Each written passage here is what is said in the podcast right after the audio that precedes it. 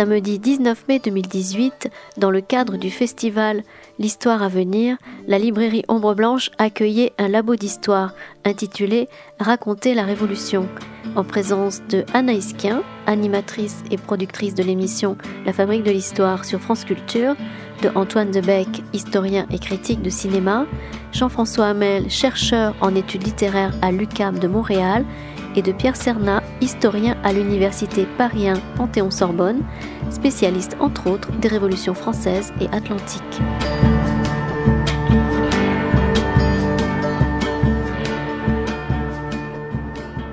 Ils sont dissipés les Québécois, hein. finalement, vous êtes très dissipés. Hein.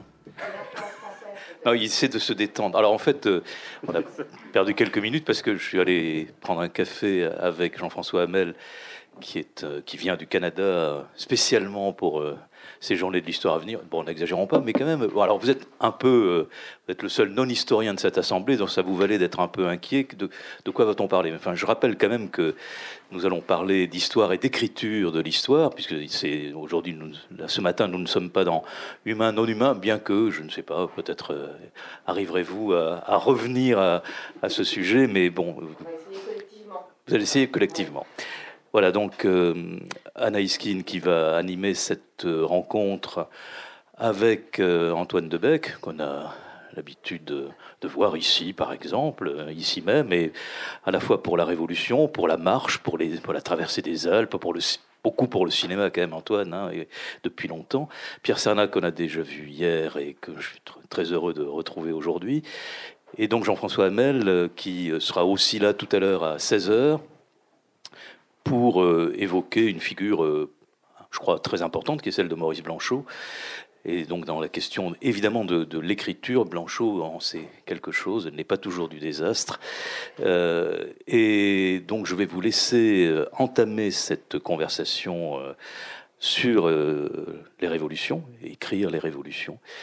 Et juste avant, quand même, un dernier message réitéré. Euh, n'oubliez pas que cette manifestation existe euh, non seulement parce qu'il y a des auteurs et des chercheurs à accueillir, à entendre, parce qu'il y a aussi une administration et, une organisation, mais existe parce qu'il y a des finances. Donc euh, n'hésitez pas à mettre de l'argent dans l'urne, ça nous permettra d'avancer dans notre budget et peut-être, je l'espère, d'avoir une je l'espère sûrement, d'avoir un numéro 3 l'an prochain de l'histoire à venir pour, pour, pouvoir à nouveau accueillir Anaïs et, et puis, puis tout, tout, cela. Merci à tous les, à tous les quatre. C'est vous? C'est moi. On y va. Bonjour à tous. Alors, cette séance, euh, peut-être une petite précision avant de commencer, cette, cette séance qui s'intitule Raconter la Révolution euh, sera consacrée en grande partie à, aux travaux d'écriture, évidemment, mais pas seulement on, va se permettre euh, peut-être de parler de cinéma et euh, d'autres formes de récits, puisqu'on a un historien du cinéma avec nous aussi, quand même. Faut le dire. Voilà. Peut-être de la façon dont on marche aussi euh, en révolution. Voilà. En marche, les choses en marche, ça marche plutôt pas mal en ce moment. Et vous dire aussi qu'il ne s'agit pas d'une discussion entre nous quatre. C'est-à-dire qu'on va poser quelques, quelques, quelques éléments de débat pour commencer. Mais euh, cette séance est un laboratoire, si vous avez, euh, si vous l'avez remarqué dans, dans, le programme. Donc l'idée, c'est que très vite, euh, un micro va circuler parmi vous, et c'est une, c'est une création collective, c'est une discussion collective qui s'articule beaucoup autour de vos remarques, de vos questions. Si vous n'avez pas de questions, vous pouvez simplement faire une remarque. Voilà, il n'y a pas d'obligation au point d'interrogation non plus. Donc, donc n'hésitez pas à le faire et n'ayez pas peur surtout, puisque nous attendons avec impatience euh, ces remarques et ces questions pour, euh, pour avancer avec vous. Alors, raconter la révolution, euh, c'est le, le, thème qui, qui, nous occupe aujourd'hui. Donc, on va parler de, de décors, de héros, d'anonymes, de cette question toujours un petit peu épineuse peut-être du peuple et des récits des mouvements du peuple, des moments, des événements, des corps, évidemment, de la description de l'ennemi, euh, et ce qui caractérise euh, ces récits révolutionnaires, euh, c'est toujours un mouvement très, court, parfois éruptif, avec une densité, une rapidité d'action bien souvent qui, qui complique évidemment, le récit, des mouvements antagonistes, concertés ou non, des prises de décision, plus ou moins rapides également, des moments de, débat, des moments d'émotion, de la collectivité évidemment, des figures saillantes, encore une fois des ennemis qu'on décrit, qu'on incarne, euh, qu'on raconte aussi, qu'on se raconte, et, beaucoup d'anonymes. Donc pour, euh, pour cette discussion, euh, nous sommes quatre. J'ai perdu, perdu ce que je voulais dire sur vous. Voilà. Donc je, vais, je vais me lancer comme ça. Donc Pierre Serna, qui est au milieu, qui est un, spécialiste de l'histoire révolutionnaire, qui, qui enseigne à Paris 1, Panthéon-Sorbonne. Euh, spécialiste de la Révolution française et récemment également de, l'histoire des animaux. Voilà, des travaux salvateurs sur l'histoire des animaux, puisque vous n'essayez pas de penser à la place des bêtes. Et ça fait du bien. Jean-François Hamel, donc déjà stigmatisé en début de, séance, hein. qui nous vient de Montréal et qui est chercheur en études littéraires euh, et qui publie, qui a travaillé sur les questions de narratologie et qui publie cet ouvrage donc euh, qui sera présenté à 16h je crois aussi à, la librairie aujourd'hui sur l'investissement de Maurice Blanchot dans le mouvement de, 68 donc un, changement de, bord euh, plus ou moins radical vous nous en parlerez et aussi un, travail d'écriture de Blanchot qui a tenté d'inventer un, regard, une langue, une littérature de la Révolution pour relater son expérience. Et à ma gauche, Antoine Debec, que vous connaissez euh, peut-être, historien, spécialiste de la Révolution française, entre autres. tu, as fait euh, euh, également énormément de, recherches sur, sur le cinéma, sur, sur la marche, la marche, la, randonnée, sur l'humour et bien d'autres choses que tu mobiliseras, j'imagine, sans complexe dans cette discussion. Voilà. Alors, vous, avez remarqué que dans la, description euh, de, ce laboratoire, il était question d'un tournant. Euh, du, des récits euh, révolutionnaires. Donc peut-être pour commencer et poser les termes de cette discussion collective, je vais me tourner vers vous trois et vous demander en quoi, selon vous, y a-t-il un, tournant ces dernières années du récit révolutionnaire? On va commencer par, par Jean-François Hamel, notre minorité du jour, peut-être. y a-t-il un tournant euh, Les historiens pourront le dire? Euh, très certainement, il y a un intérêt renouvelé pour une certaine tradition révolutionnaire euh, et une volonté de raconter à nouveau frais certaines expériences, certaines expériences de nature insurrectionnelle ou révolutionnaire. évidemment, les, les, mouvements sociaux contemporains, comme les mouvements sociaux antérieurs, se constituent des généalogies, se constituent des filiations. Et euh, au-delà de la commémoration de mai 68, il me semble qu'il y a aussi un, un legs euh, de cette période, des années rouges, pour le dire comme ça, ou des années 68, pour certains mouvements, euh, pour certains mouvements contemporains. on peut penser à un renouveau de l'anarchisme aujourd'hui, avec des figures qui sont devenues, malgré leur anonymat, extraordinairement publiques, comme le comité invisible, qui très clairement s'inscrit dans une filiation qui est celle, euh, je dirais, des années 68, avec l'influence situationniste, avec euh, l'influence, avec le renouveau de l'anarchisme dans ces années, euh, en marge du Parti communiste qui, depuis la Deuxième Guerre mondiale, avait été avait été dominant. Euh, donc il y a, me semble-t-il, une attente, il y a un désir pour qu'on raconte, euh, en tant qu'historien, ces filiations, euh, puisqu'il y a pour ces mouvements contemporains aussi un lectorat, un lectorat qui est, qui est, bien présent. Pour ma part, je pense qu'il y a une, s'il y a un renouveau dans, dans, dans l'écriture de la Révolution, du moins pour le XXe siècle français, qui m'intéresse, et pour la littérature du XXe siècle français, cela concerne euh, un, un, décentrement par rapport à la question communiste, euh, qui a évidemment tout au long du XXe siècle été centrale et raconté les moments insurrectionnels, les euh, émeutes, les révoltes du XXe siècle. C'est aujourd'hui, 20, 30 ans après la chute du mur de Berlin, il y a une possibilité qui s'ouvre de raconter hors du grand récit, du grand récit communiste alors pour parler comme Enzo Traverso, il y a une mélancolie de la gauche qui est redécouverte aujourd'hui et qui, me semble-t-il, nous amène comme historiens à redécouvrir des mouvements un peu plus marginaux, euh, des courants de pensée qui étaient un peu, un peu à part et un peu minorés, me semble-t-il. Et qu'est-ce que vous avez lu récemment, Jean-François Hamel, peut-être en dehors de Maurice Blanchot, qui a, j'imagine, occupé euh, beaucoup votre, votre table de nuit, euh, de, comme récit révolutionnaire mais peut-être d'auteurs contemporains? Est-ce qu'on décrit encore aujourd'hui les révolutions? Oui, bien sûr. Bah, il y a Éric Vuillard euh, qui a eu un grand succès. Euh, il y a quelques années, il y avait Pierre Michon qui a écrit un livre extraordinaire, Les Onze. Euh, il, y a, il y a une prégnance de l'imaginaire révolutionnaire et de la Révolution française dans la littérature d'aujourd'hui encore. Et ça, c'est une tradition ancienne, bien évidemment. c'est une tradition ancienne. Il y, a, il y, a, un livre extraordinaire de Laurent Génie, qui est un, un littéraire qui s'intitule Je suis la Révolution et qui relate la façon dont les écrivains, depuis euh, Victor Hugo, euh, ont non seulement cherché à représenter les événements révolutionnaires, mais ont cherché à comprendre la littérature elle-même depuis le paradigme révolutionnaire. Euh, je suis ce Danton, je suis ce Robespierre chez Hugo dans réponse à un acte d'accusation. Euh, Jean Paulhan, la terreur dans les lettres, pour comprendre les mouvements d'avant-garde les, au lendemain du, du surréalisme. Euh, Maurice Blanchot, euh, j'y reviens euh, et j'y reviendrai, euh, qui écrit vous en 40... Vous y êtes autorisé. Qui, qui, qui, écrit en 49, tout écrivain qui, en écrivant, ne pense pas « je suis la révolution, c'est la révolution qui me fait écrire », n'écrit pas. Alors là, au-delà de la représentation des événements, il y a ce tropisme révolutionnaire qui amène écrivains, critiques et théoriciens de la littérature à penser l'historicité de la littérature, les visées de la littérature à partir d'un imaginaire de la Révolution. Et, ça donne lieu à toute une histoire de la littérature, à toute une histoire de l'idée de la littérature qui serait nouée euh, à un, une tradition révolutionnaire.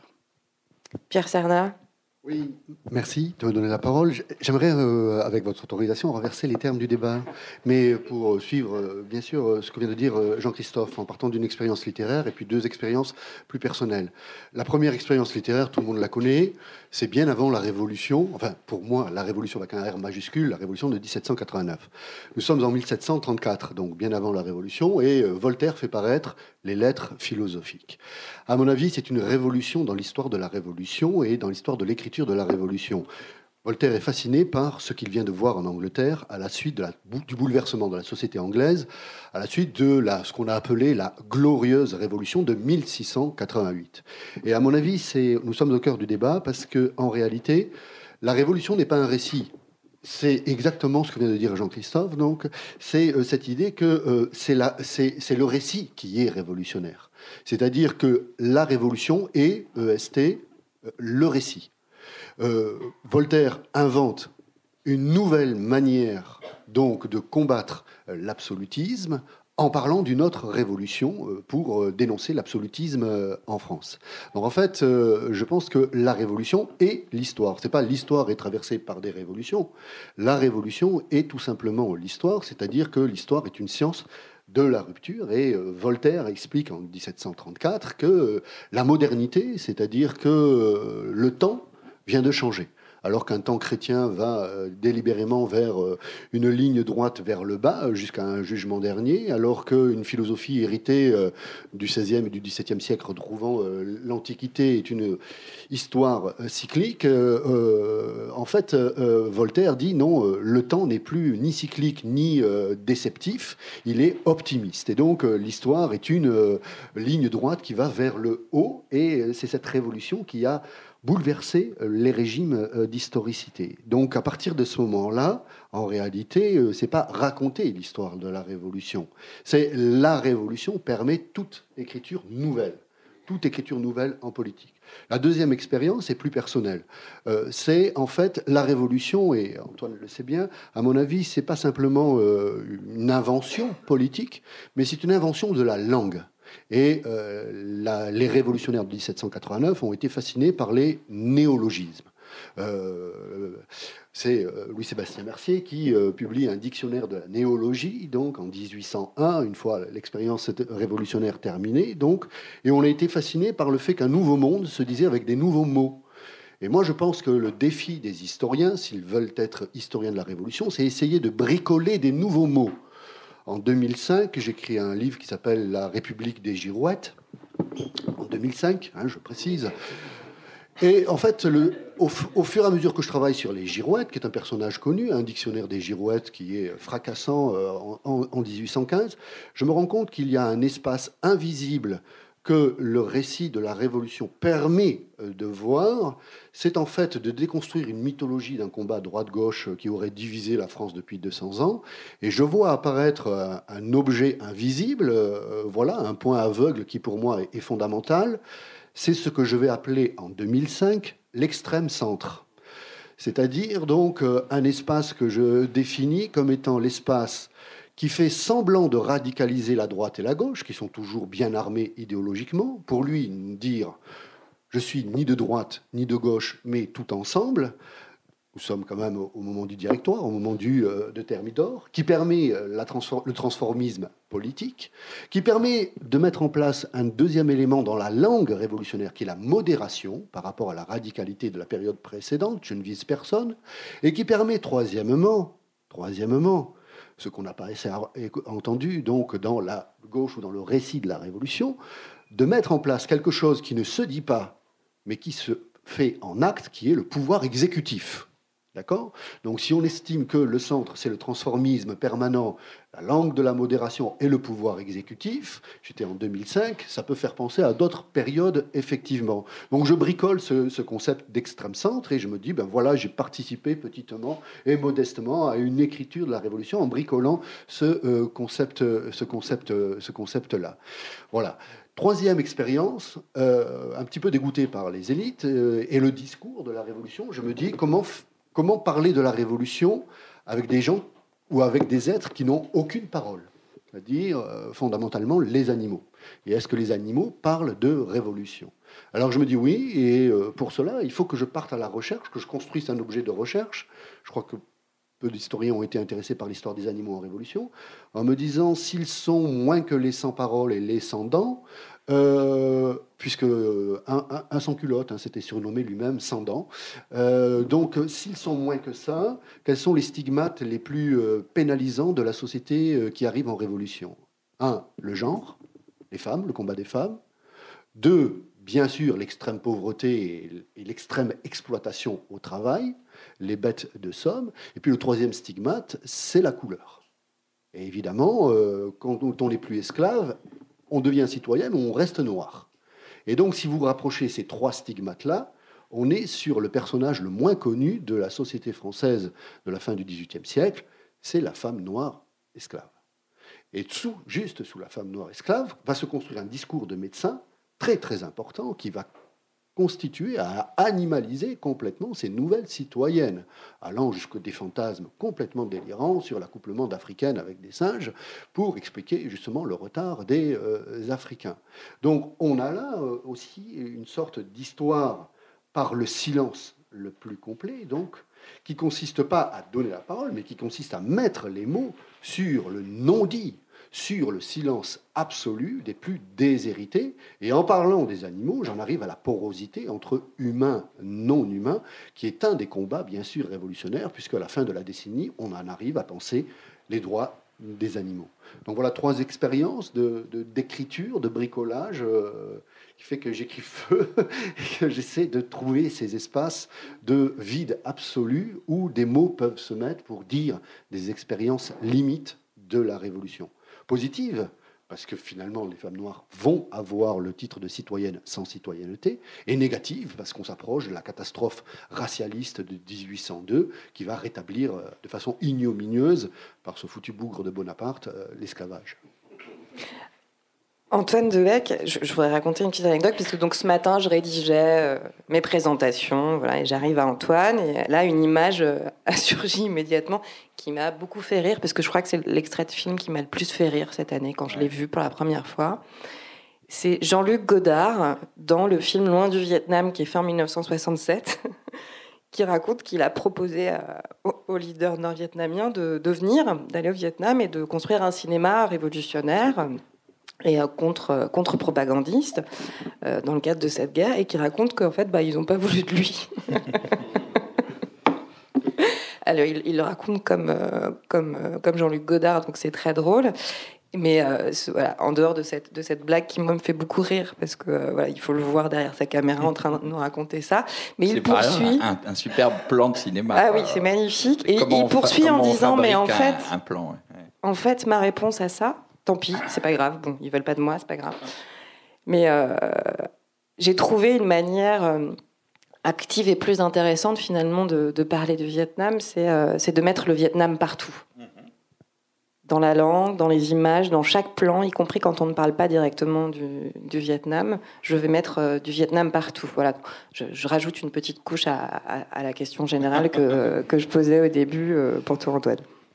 Non, mais c'est, on est dans, au cœur du sujet puisque hum, Godard euh, dissertant de ses malheurs, en fait, euh, ou de son incompréhension. Il y a beaucoup de déconvenus quand il essaye de participer à une ah révolution. Euh, Personne n'en veut. C'est terrible pour lui. C'est-à-dire qu'il il veut absolument en être et, tout, et tout, le monde soit le repousse, soit l'admire tellement que mais pas pour du tout les bonnes raisons. C'est-à-dire qu'il est admiré pour avoir fait à bout de souffle alors qu'il veut être révolutionnaire. Donc euh, non, c'est. Mais en faisant ça, en, s'enregistrant comme ça euh, derrière la caméra, euh, donc il fait son film. C'est-à-dire que son film est le récit et la et la, la monstration comme ça, le plan de lui racontant sa, sa, déconvenue et, transformant cette déconvenue en cette idée effectivement d'un deuxième, d'un troisième Vietnam, d'une sorte de généralisation des Vietnams qui est euh, la, la, plus belle métaphore de, de la révolution euh, mondiale. Euh, alors pour rebondir, revenir, sur la Révolution française, comme, Ou toutes les révolutions. Oui, toutes les révolutions, absolument, comme Pierre l'a fait.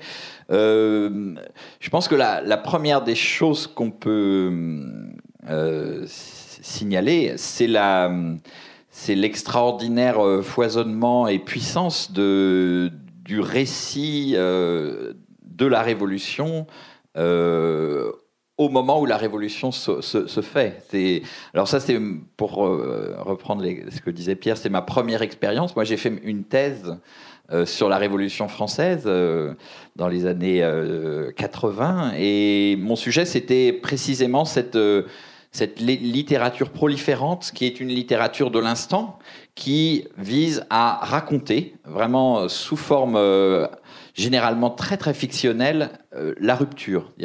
On est en en 1789, puis euh, c'est une littérature de l'actualité, donc elle, ne cesse de, suivre le cours de la Révolution, de s'accrocher au cours de la Révolution, et elle met en récit euh, pour, euh, pour, des, un, pour un public euh, extrêmement large, puisque cette littérature est proliférante et, trouve des, des, manières de se diffuser de façon très large, elle met en récit l'expérience, l'expérience qui est quand même en, bonne partie inédite de la, de la fracture temporelle, de, la rupture des temps. Comment on est passé d'un d'un ancien à, à on l'a appelé ancien justement pour cela, à un nouveau euh, régime. Comment est-ce qu'on est, comment est-ce qu'on on, entre dans un nouveau monde?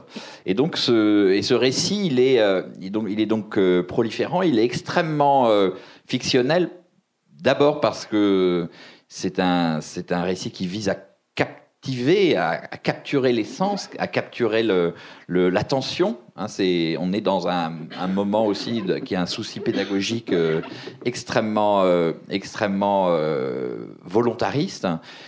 c'est aussi un, récit qui, fait feu de tout bois, hein, qui est un, récit totalement hybride, c'est-à-dire qui est prêt à mélanger notamment tous les genres de la fiction à la mode. Donc on va retrouver des, des monstres, on va, on va retrouver des, des, des géants, des, la fable, on va retrouver euh, le récit biblique, on va retrouver le récit, euh, le, la, la, la, le récit aussi euh, scientifique. On va retrouver aussi des genres de qui, peuvent être euh, soit le, pamphlet, euh, soit le journal, euh, soit la caricature. Voilà, donc on, est devant un moment qui comme le disait Pierre, tout à fait justement, hein, c'est la, révolution est un langage. Elle, invente un langage. Elle est effectivement fascinée par euh, l'idée des, nouveaux mots, des, des néologismes, et, euh, et, elle invente ce langage pour se dire. Et donc ça, c'est quelque chose qui est quand même la matrice hein, de, tous les récits, euh, au sens où je pense que le travail euh, de beaucoup de. Alors là, on, a, on, gagne le contemporain, si vous voulez. Hein, le, le, le, travail de beaucoup d'artistes, d'écrivains d'aujourd'hui, c'est déjà tout simplement de retrouver ce récit. Et euh, moi, j'ai participé à plusieurs expériences euh, comme ça de mise en récit de, de la Révolution. Euh, il y a eu des spectacles de théâtre, un, magnifique spectacle de, Sylvain Creusot qui s'appelle Notre Terreur, euh, des, films. Euh, donc là, il y a un film qui va sortir de Pierre Scholler, Un peuple et son roi. moi, j'avais participé à un travail de, Nicolas Klotz qui, qui, voulait faire un film sur la Révolution française.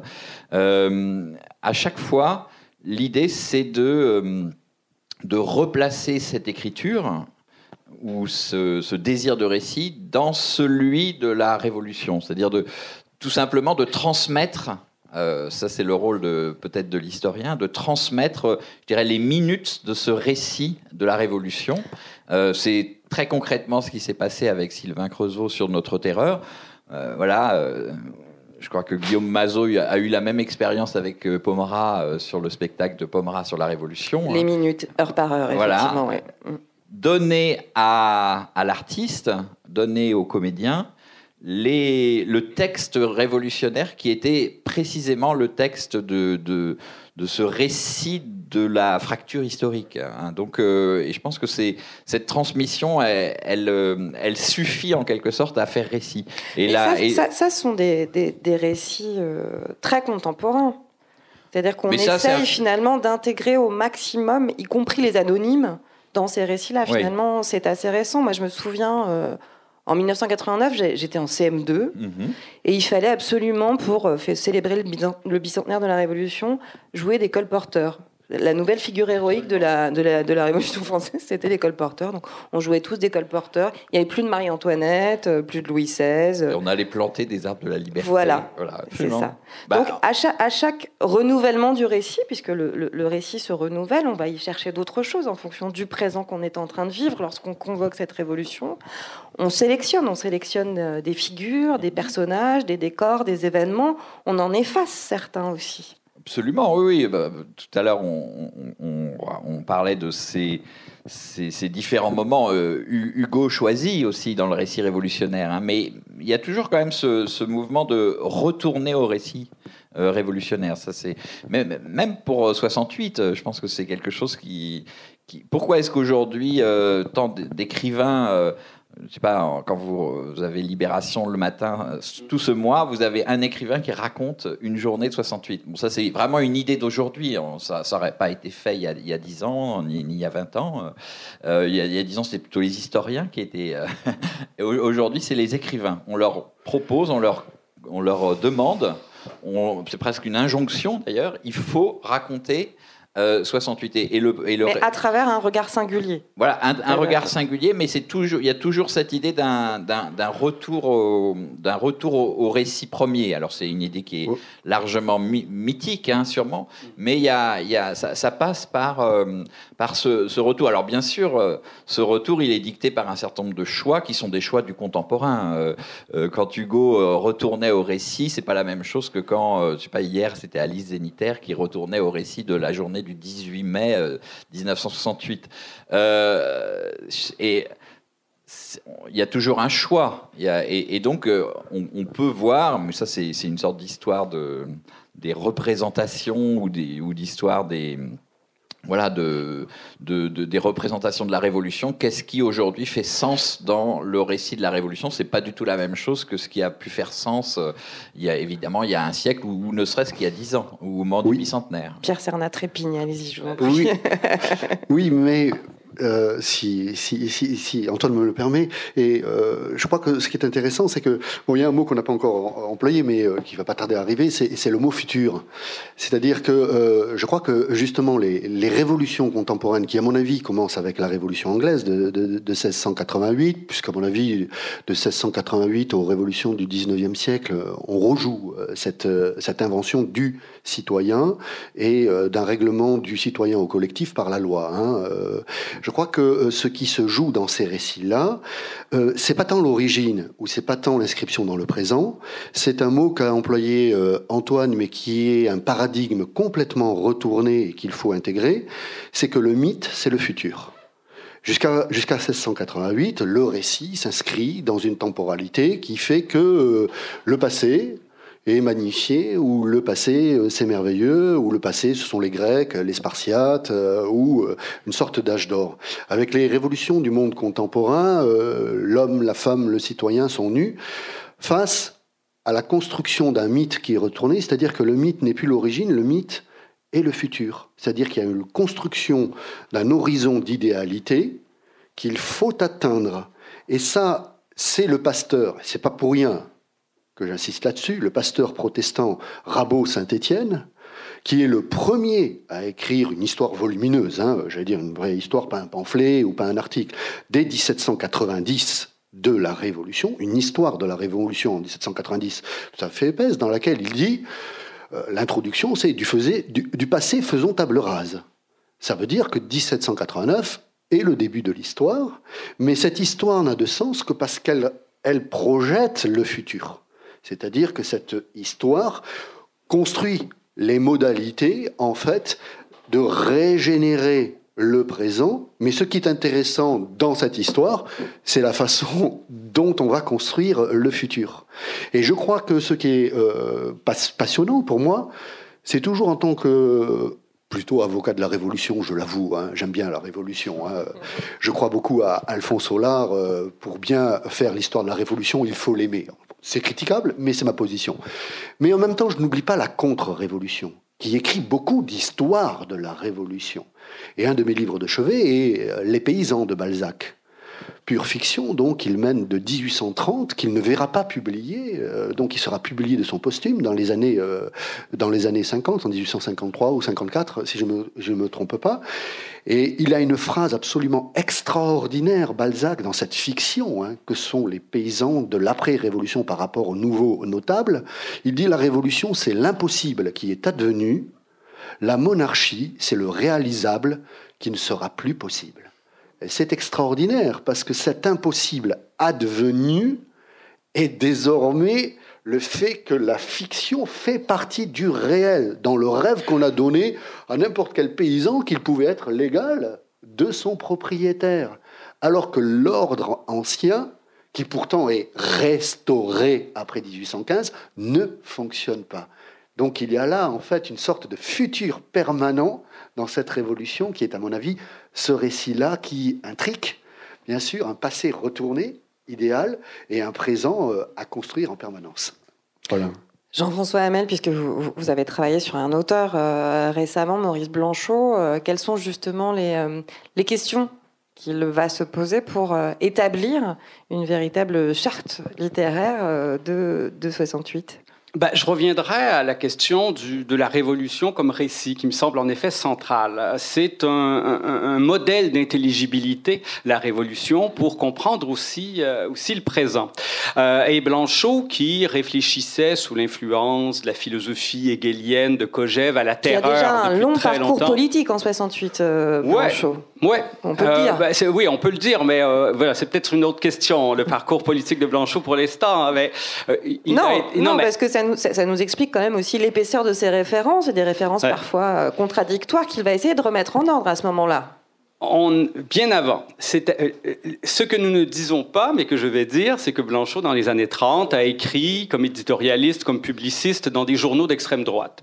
Il n'avait pas encore publié son premier roman, il n'avait pas encore publié son premier ouvrage critique, il ne s'était pas, pour le dire ainsi, converti à la littérature. Et il représentera, au sortir de la Deuxième Guerre mondiale, une figure d'écrivain euh, passablement éthéré euh, que l'on associera à une forme tardive de l'art pour l'art, une littérature autonome. Et pourtant, ce même Blanchot, euh, qui est le grand opposant de Sartre à la Libération dans la querelle sur la littérature engagée, en 68, donc se lance, saute dans la mêlée, et à la lumière d'un engagement déjà qui date d'une dizaine d'années, depuis le retour du général de Gaulle, investit le camp des insurgés et euh, justement cherche à penser euh, une, une, écriture et non pas une littérature, une écriture qui serait en phase avec l'insurrection en cours.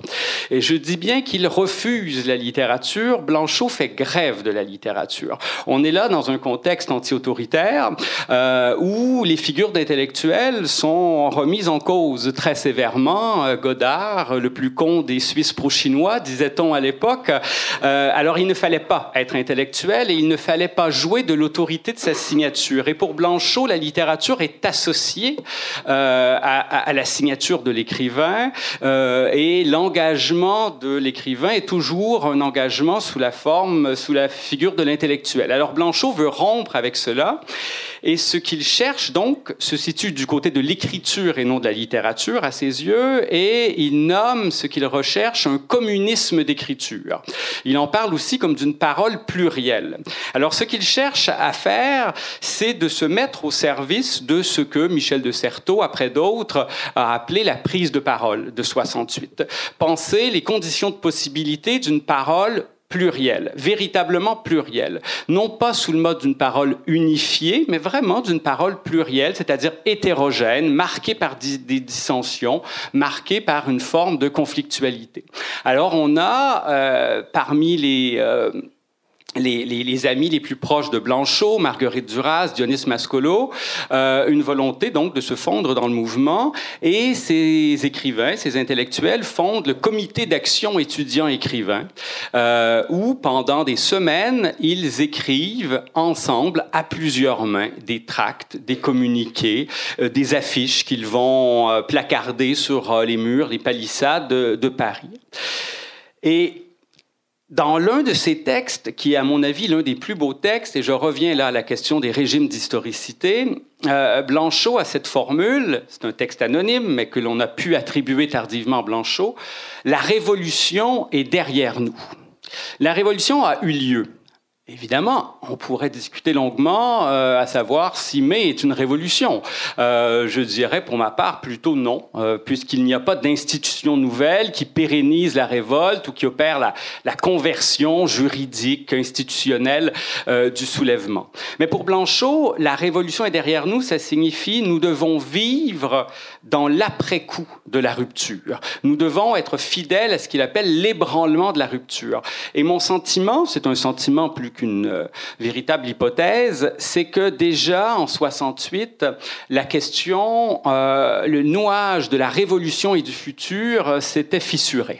on veut penser la révolution au présent comme intensification du présent plutôt que comme projection dans une société à venir. Et cette formule, la révolution est derrière nous, évidemment, ne nous renvoie pas à l'historia magistravité selon laquelle le passé est garant de la c'est au contraire une façon de dire il faut d'ores et déjà vivre comme si la révolution était advenue parce qu'elle est advenue. La révolution est une forme de vie qui se décline au présent. Il s'agit de vivre aujourd'hui conformément à ce que Blanchot appelle l'exigence communiste.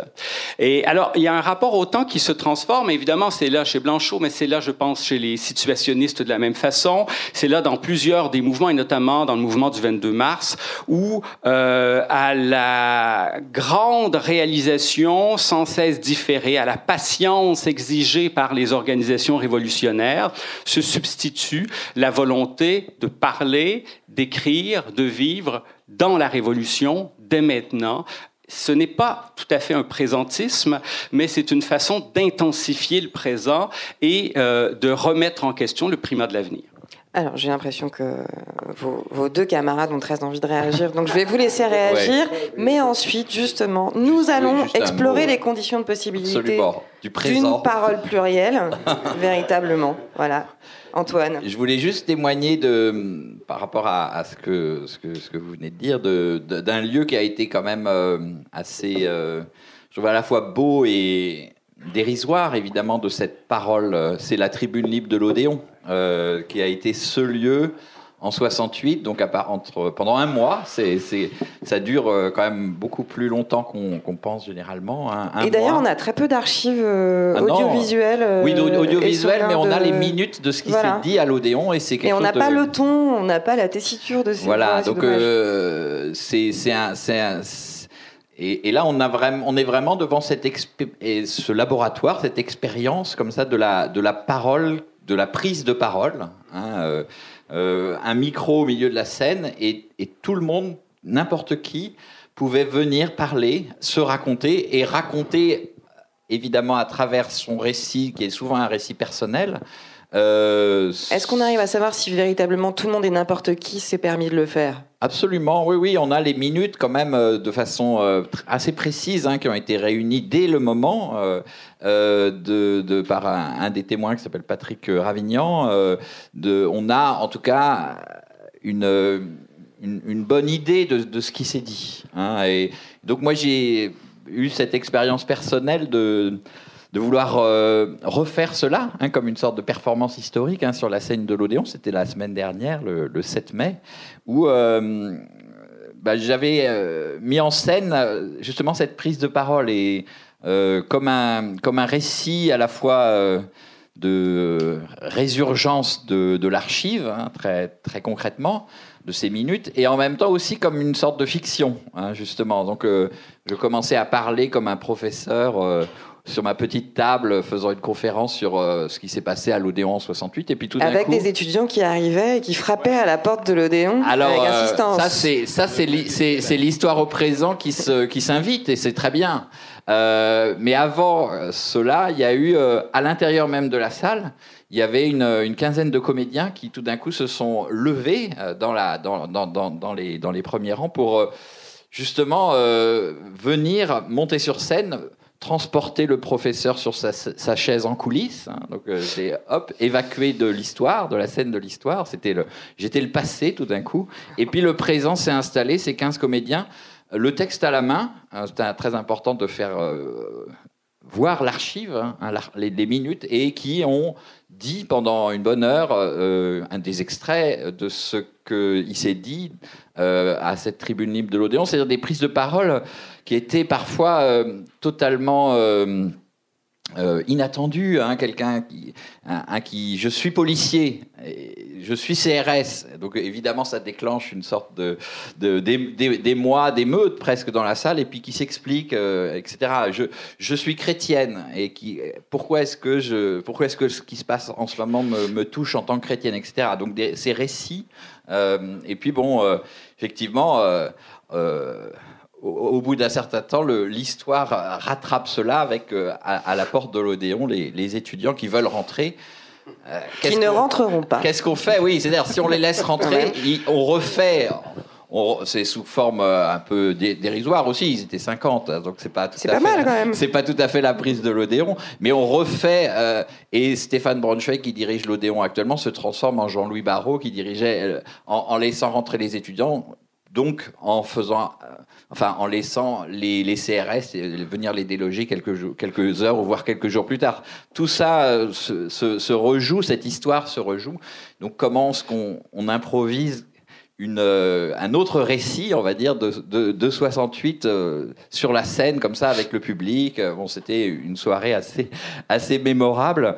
En tout cas, où cette question de comment raconter la, rupture, comment raconter l'expérience du présent de la Révolution, euh, euh, était euh, d'une certaine façon remise en, une sorte de performance historique. Et, et, je dirais d'une certaine façon, c'est toujours ce qui se rejoue dans le rapport qu'on peut avoir au, texte, euh, au texte du récit révolutionnaire. Hein. C'est toujours une sorte de performance, de, présentisme en quelque sorte de, cela qui se, qui se rejoue à, tant de distance de l'événement que, qu'on peut imaginer. Mais en, tout cas, voilà, il y, y a, toujours.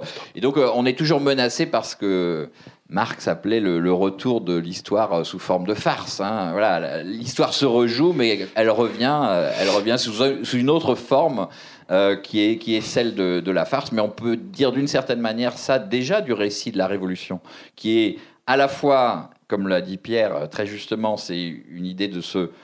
On est dans la rupture, on, veut donc, on, on, bâtit une société du futur, mais en même temps, toutes les références, tout ce qu'on dit, c'est, une, ça, vient du passé euh, et on, on rejoue euh, au présent le passé, les, révolutions du passé. Donc on est aussi dans quelque chose qui est de l'ordre de la, de la, d'un registre de la fiction qui, peut être la farce, qui peut être la tragédie, qui peut être euh, la comédie. Enfin bon, on, c'est, quelque chose qui est très présent dans le, dans le, dans le débat. Pierre Cernat, et ensuite parole plurielle. Oui. On l'avait promis. Un, seul mot justement pour sortir de, de, ce piège de la farce, de la comédie, du rejeu euh, et du, euh, du théâtre. 1774, Marat écrit à Londres Les chaînes de l'esclavage. Pendant trois semaines, jour et nuit. Il dit qu'il en a failli mourir, il, ressort malade pour une vingtaine de jours, il n'a fait que boire du café, le café à l'époque, c'est pas le café que l'on boit aujourd'hui.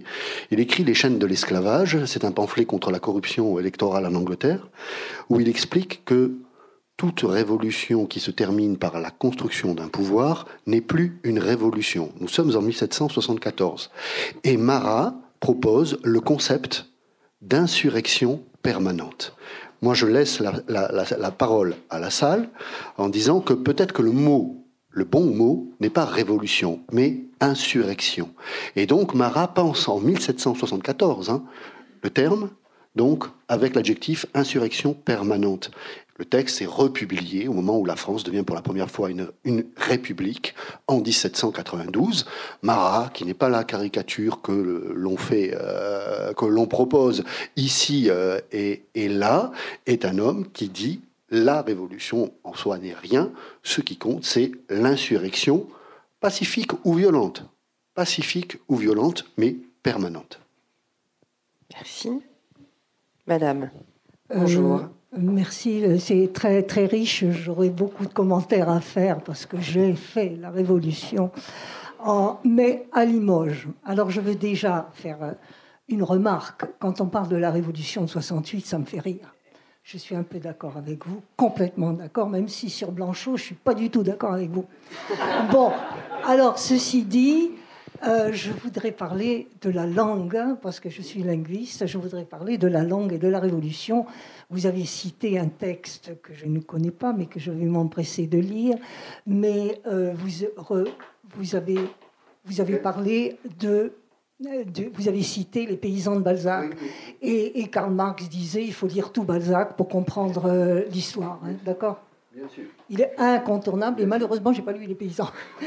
Mais euh, dans, euh, dans Eugénie Grandet, il montre comment le père Grandet vient à, s'enrichir justement après la Révolution. Euh, pour la langue, je voulais, je voulais encore revenir à ce que vous avez dit de l'esclavage à la fin de l'an. Et le texte, que vous connaissez sûrement parce qu'il est magnifique, malheureusement, il n'a pas pu le terminer, c'est le, roman du nègre de Pierre le Grand, écrit par Pouchkine, bien sûr, son descendant. Malheureusement, il n'est pas terminé, mais quand on voit ça, c'est révolutionnaire, non? Alors peut-être plutôt que, le terme révolution, je propose qu'on s'intéresse aussi au terme d'insurrection, raconter l'insurrection, ce qui permet peut-être aussi d'ouvrir euh, un peu plus largement le spectre euh, des commentaires et des questions.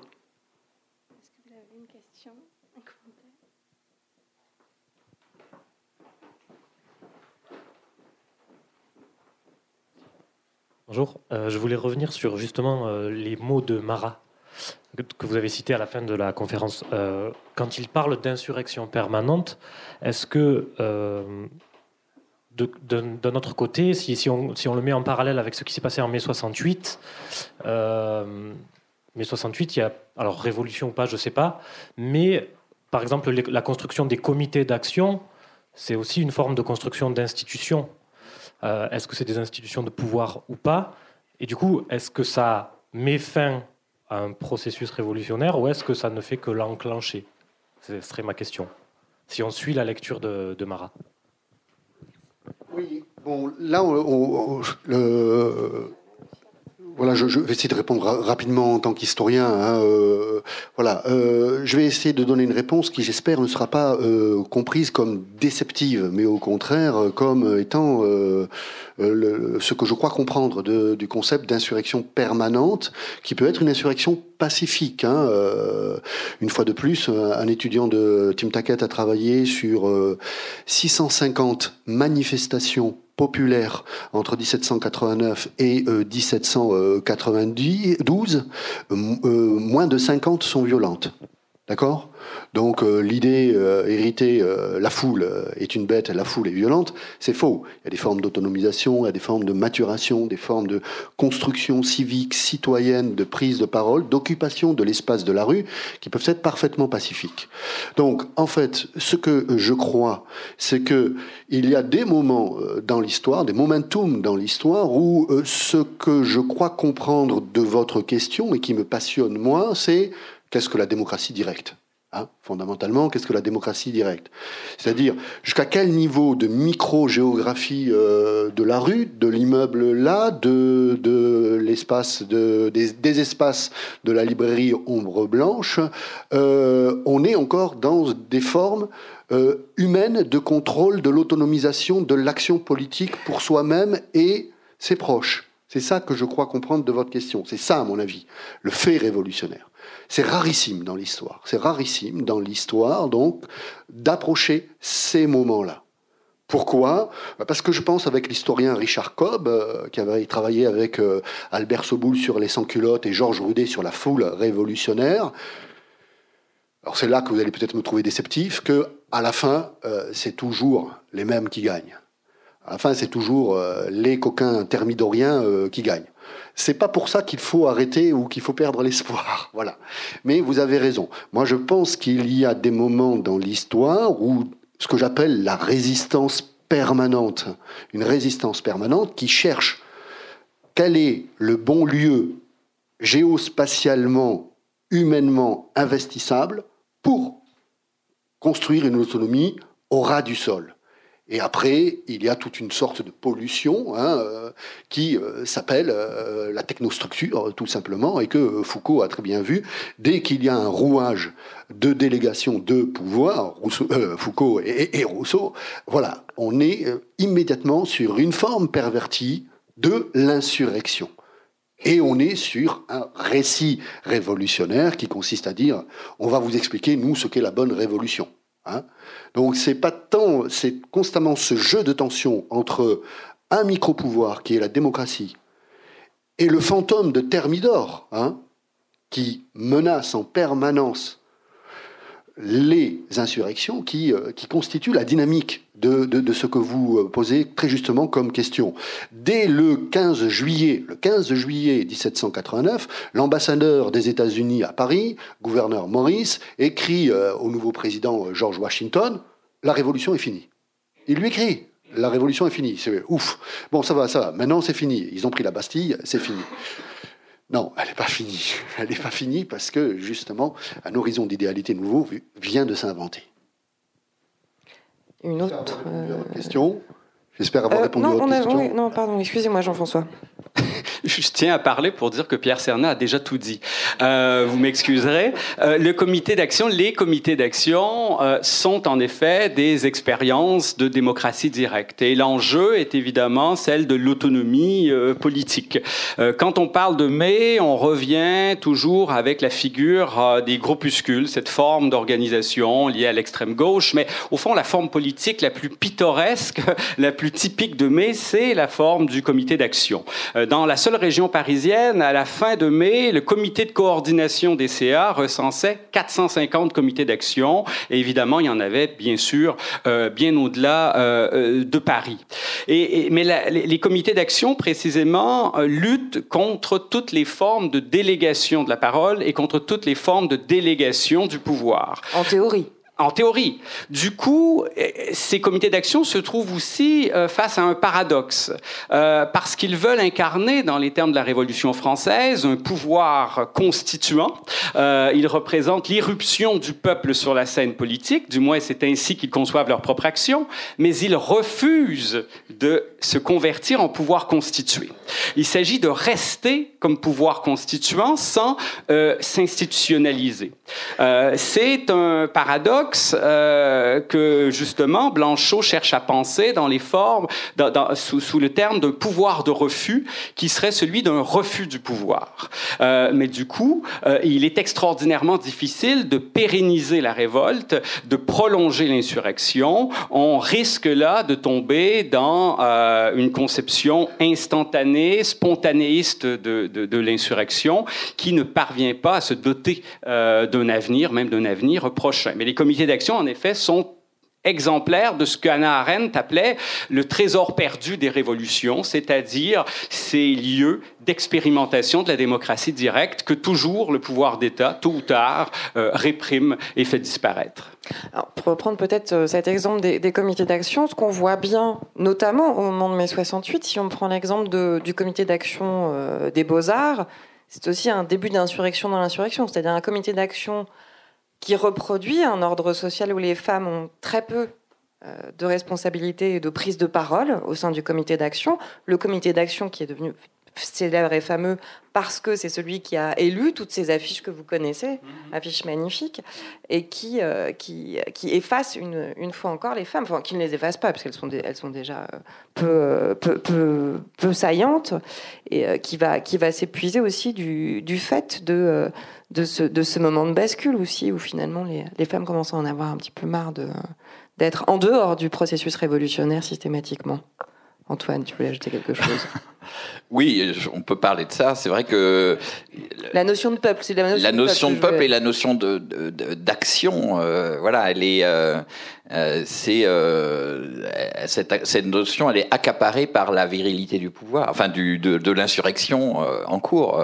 ça, c'est il y a le il y a le même phénomène pendant la Révolution française et en, en 68, c'est éclatant.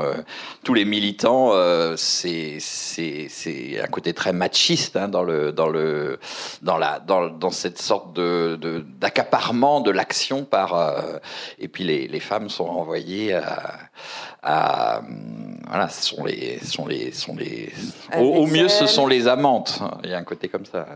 Euh, alors moi je voulais euh, réagir euh, sur ce qui a été dit dans la salle et sur je dirais j'appellerais ça la, la, profonde mélancolie de, de l'insurrection et de la et de la révolution hein, cette idée que que hum, d'une forme d'épuisement qui a qui, qui peut survenir à, assez, qui peut survenir assez vite et en, tout cas qui surviendra à tout coup.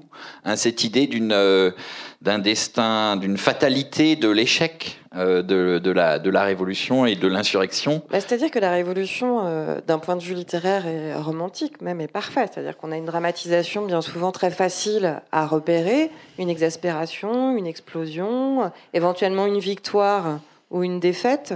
Euh, la question des récits des lendemains révolutionnaires, le moment où on installe la révolution, où on réforme une société avec ses principes révolutionnaires, là c'est un autre récit. Voilà, c'est un, on rentre dans le récit, euh, dans le récit de, désespérant de, de, de, l'échec de, de l'insurrection, de la de l'institution ou du... travail à faire, tout simplement. Oui, mais euh, on est devant ce, ce, ce récit-là qui est bon, qui est, un, récit aussi qui se, qui s'incarne par l'épuisement des corps. Hein. C'est quelque chose qui est très très sensible dans le dans le bah dans le dans, dans, le dans le récit de la révolution par exemple euh, cette idée que on, on, on a vécu euh, en, en, quelques jours l'équivalent de quelques décennies voire de quelques siècles et que c'est c'est une cette accélération de l'histoire qui a été celle de de la de, de, la révolution, de la rupture, de l'insurrection.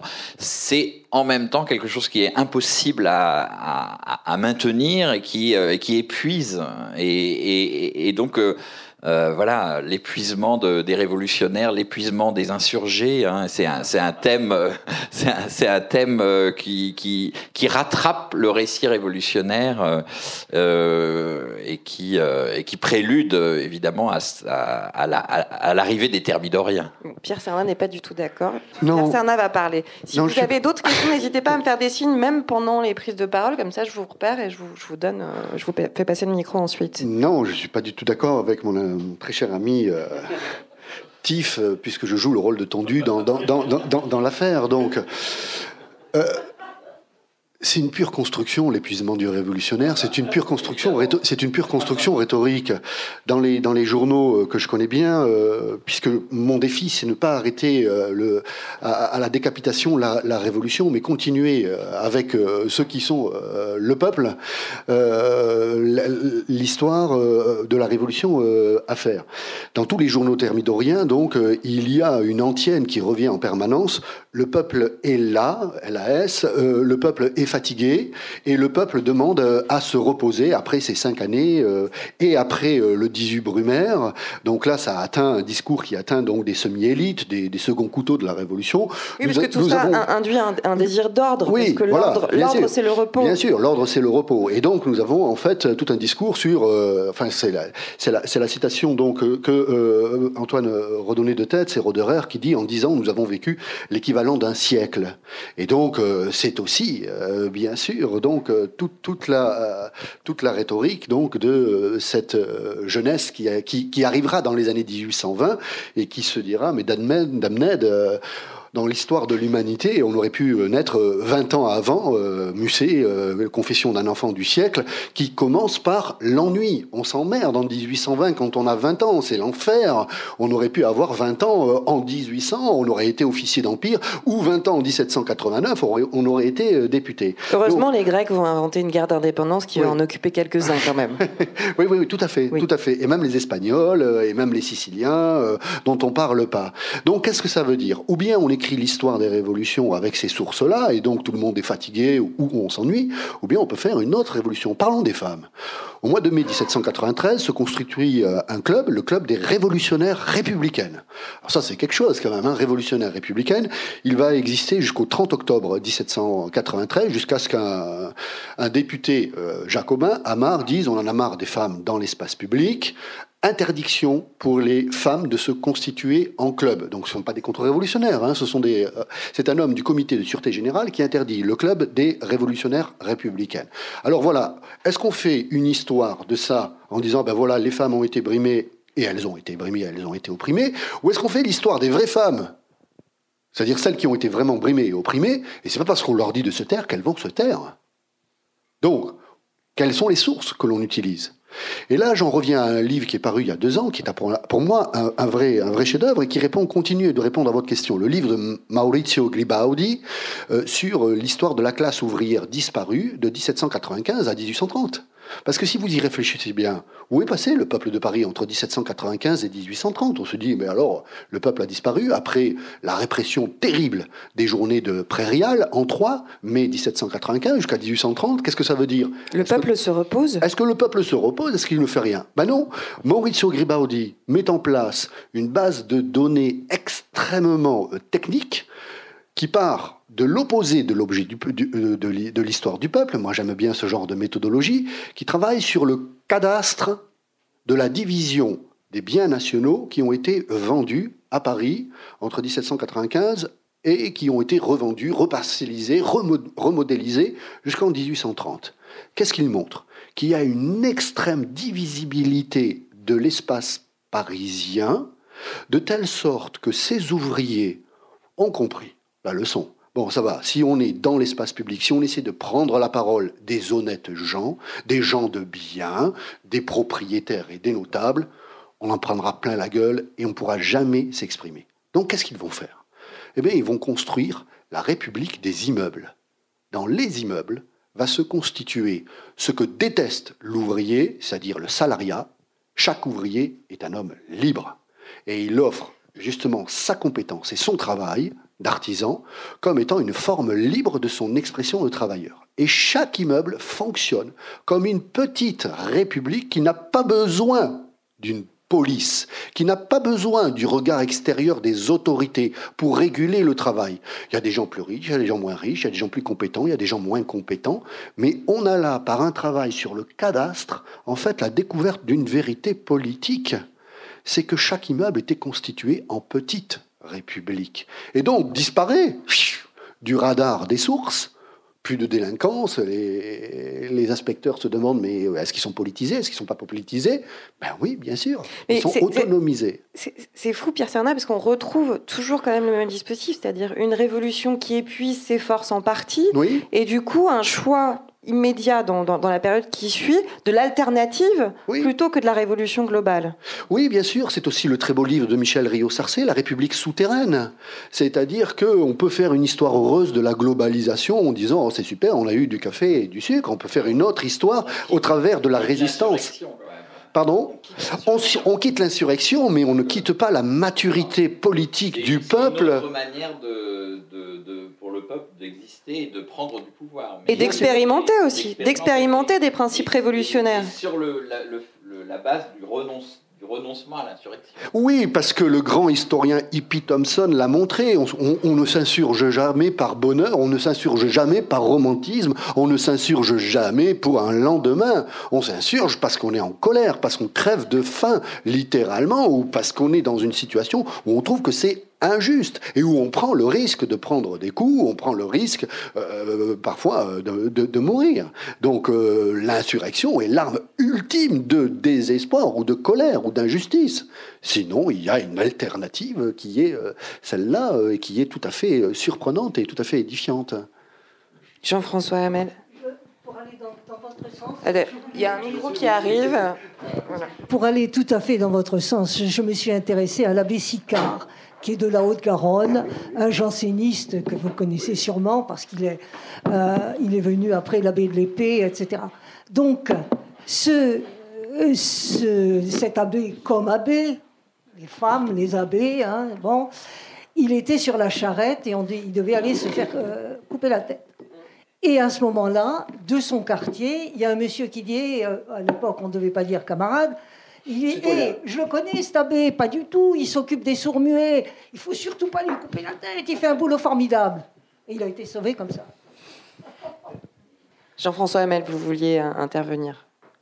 Oui, c'est euh, euh, anecdotique, mais je pensais à une image de Cartier-Bresson, à une photographie prise aux Beaux-Arts qui revient sur des choses qui ont été dites, parce que je crois qu'il y a un épuisement des corps euh, au moment de l'insurrection. ça fait partie de ce que j'appellerais aussi une histoire sensible de l'engagement révolutionnaire.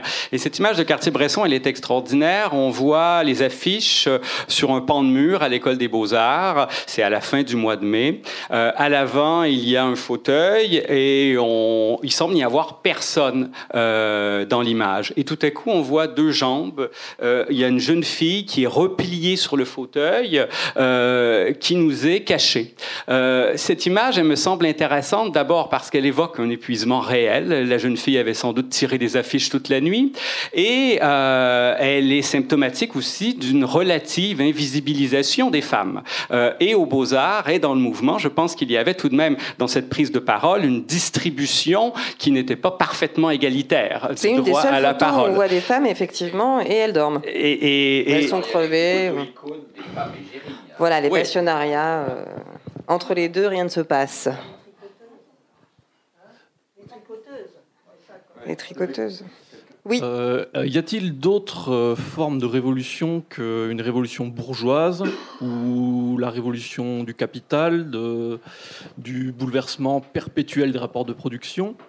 Euh, Quand les institutions célèbrent mai 68, quand les classes dirigeantes écrivent des livres qui s'appellent Révolution, appellent la jeunesse à ne pas respecter les règles, est-ce que la seule forme de rupture, la seule forme de révolte qui ne reste pas à la jeunesse pour s'opposer à ses pères, ça n'est pas d'être réactionnaire Est-ce que la rupture aujourd'hui, ce n'est pas génération identitaire?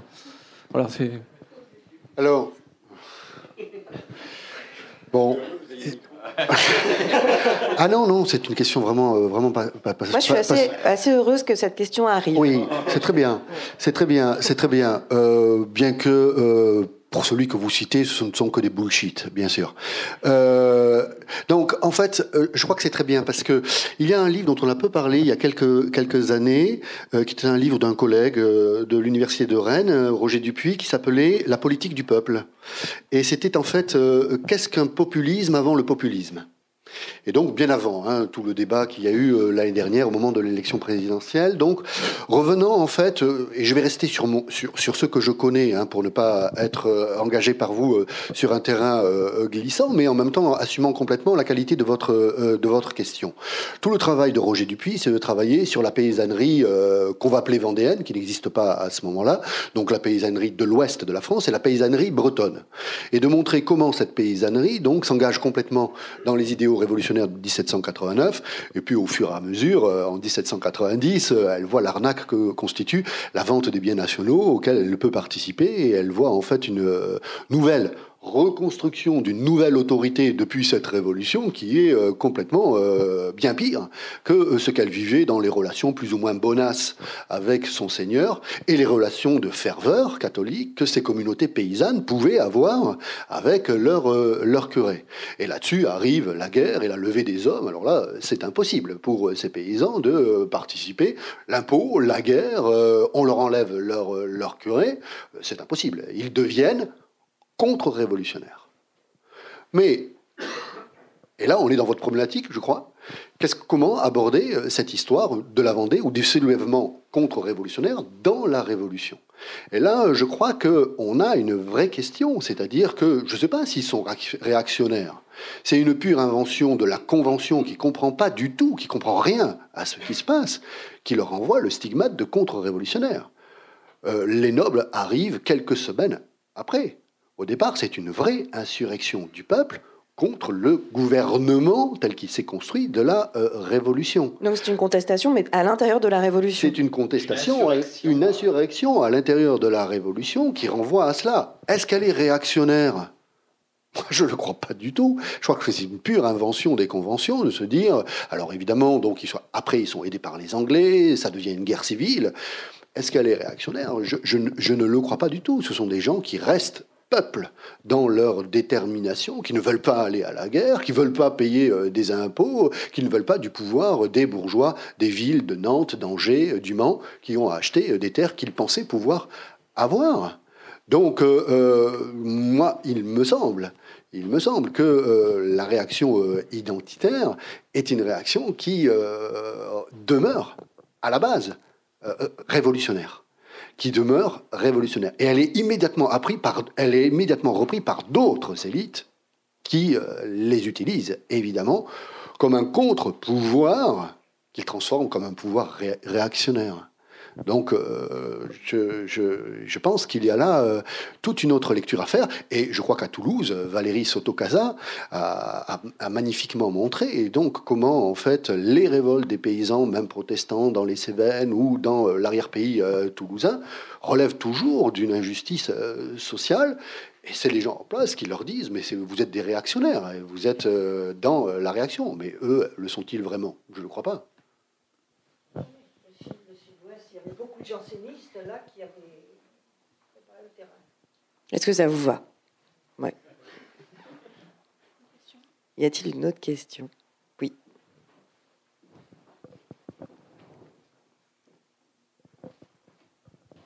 Euh, je voulais revenir sur l'épuisement d'une d'une insurrection. Euh, moi, je serais plutôt d'accord avec Pierre Serna, en fait, puisque alors vous allez me dire, je suis, je suis bloqué sur mai 68, c'est juste que. En désaccord. Hein. Oui. c'est simplement que ce terme d'épuisement. Euh... C'est simplement que ce terme d'épuisement, c'est la façon dont il est utilisé, évidemment. Euh, mais que l'épuisement soit réellement euh, ressenti par ceux qui se sont insurgés et qui ont fait la révolution, je crois que c'est. On est sur ce, cela. Il y a. Il y a... Mais... Oui. Alors, on a je... créé un événement.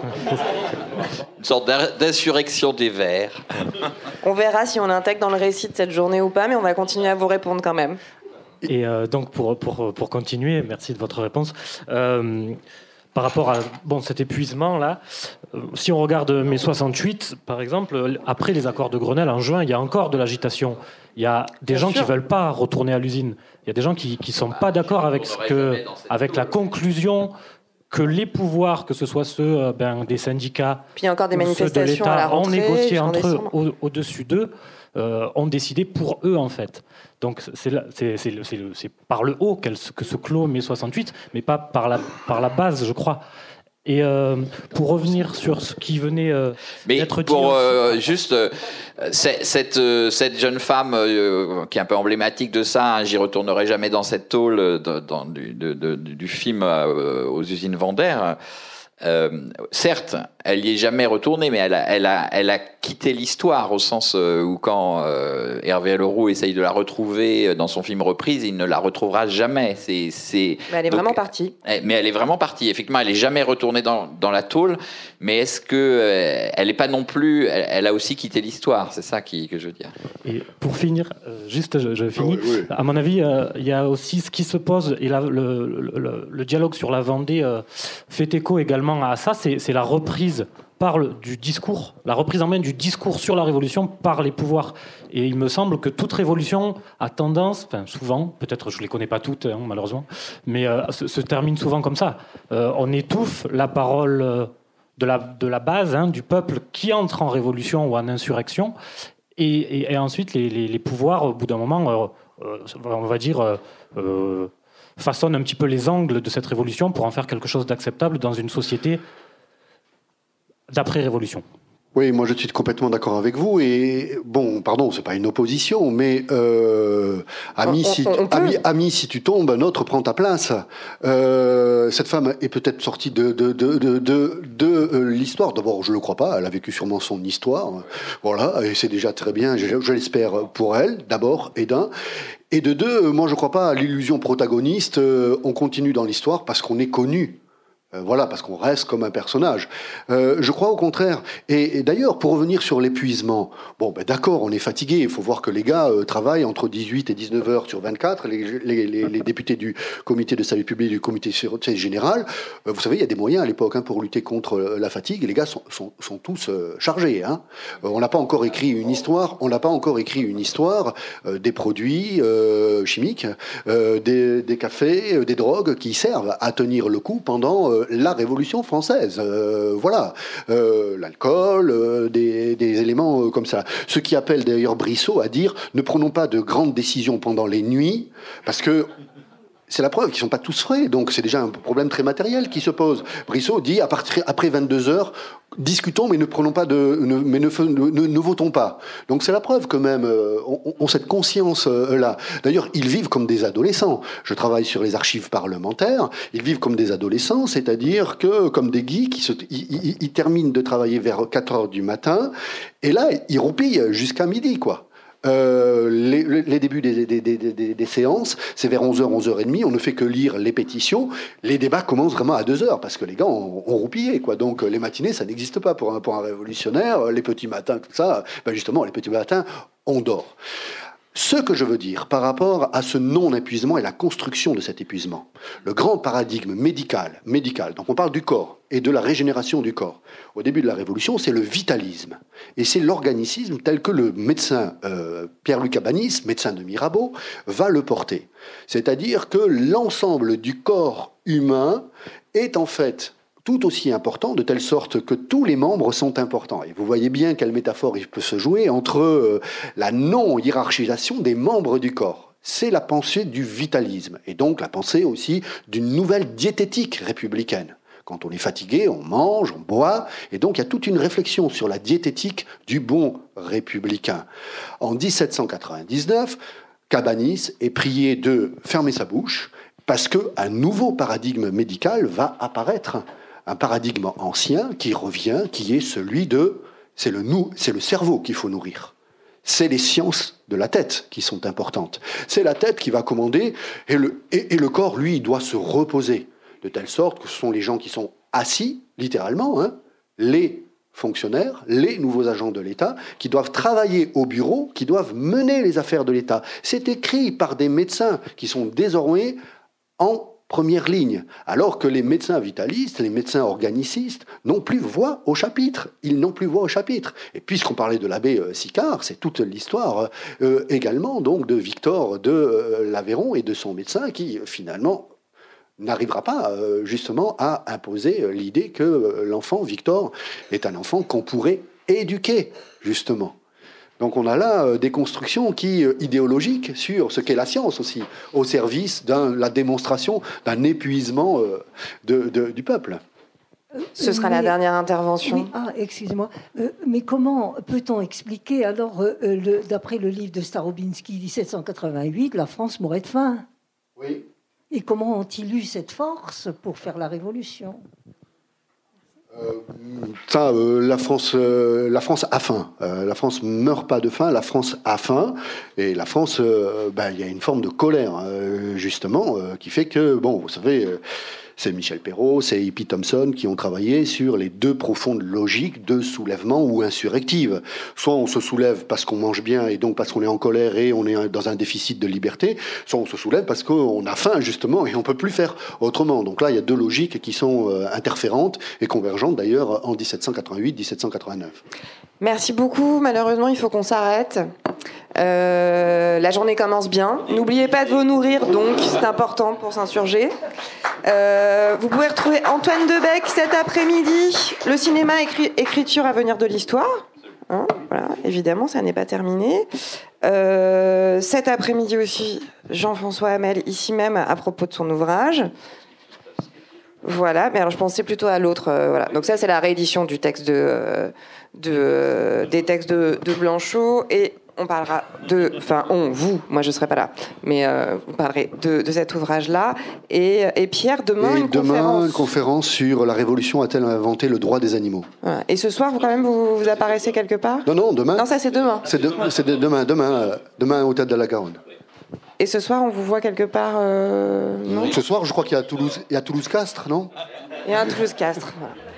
Ça, c'est du sabotage. Merci.